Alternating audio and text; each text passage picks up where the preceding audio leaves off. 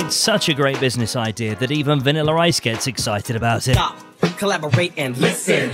There you go. Did you hear that? He was talking all about collaborating. He loves it. Good old Icy.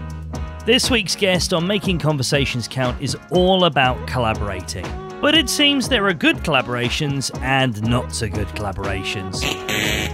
If you've not yet listened to the episode, which was released on Thursday in your favourite podcast app, go ahead and do so now.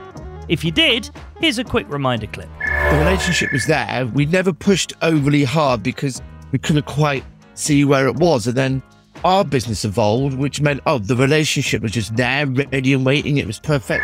So it's time for Wendy and I to have a bit of a deep dive around this episode and figure out what on earth was going on with Dave Plunkett and why is he so hot on collaborations. I wasn't sure where he was going with with it because it's one of those things, isn't it? Collaboration junkie kind of conjures up an image, and then when he talks about what it is that he does, it doesn't immediately align with the headline he's given himself as collaboration junkie. So, so for me, it was about digging deeper into what his motives were for giving himself that title. And and I thought whilst we were having the conversation, it was really interesting that he wasn't sort of talking about two people in their own businesses coming together to, to deliver something necessarily on a permanent basis. It was more like a project to project thing and it empowers the freelancer as much as anything, you know, but saying you can still be a freelancer and make the decisions that you want to make.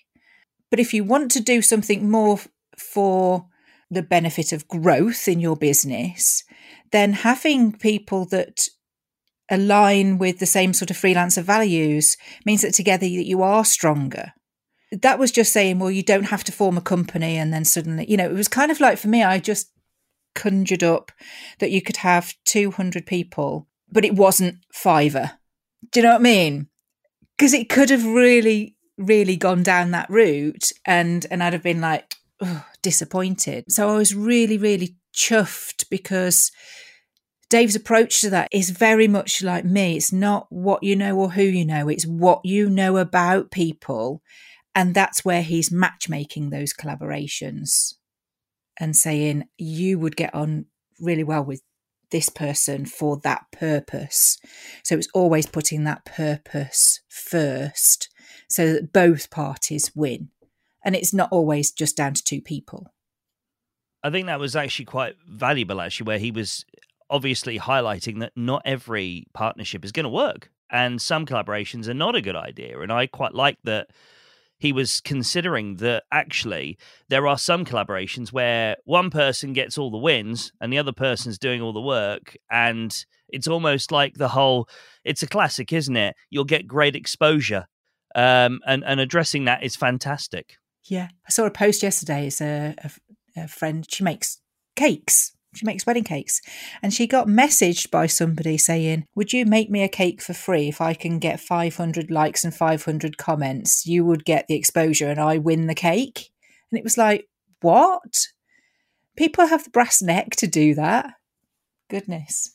But yeah, it's sort of reassuring, isn't it, that you're worth what you're worth and it's from there that you go on not the sometimes where you feel as a as an independent maybe that you have to take six steps back to get the one step forward from where you were. You don't have to make those kinds of sacrifices. There we are another action packed edition of carrying on the conversation with dave plunkett collaboration junkie if you've enjoyed this episode, please do make sure that you don't miss any of our future ones. Hit follow or subscribe, whichever your podcast app of choice displays right now on your player. If you fancy leaving us a review, you can do very easily. Either use Goodpods, Podchaser, or if you've got an Apple device, please leave us an Apple Podcast review. They really do look great on our podcast page on Apple Podcasts. Until Thursday, then, Have a great week of making your conversations count.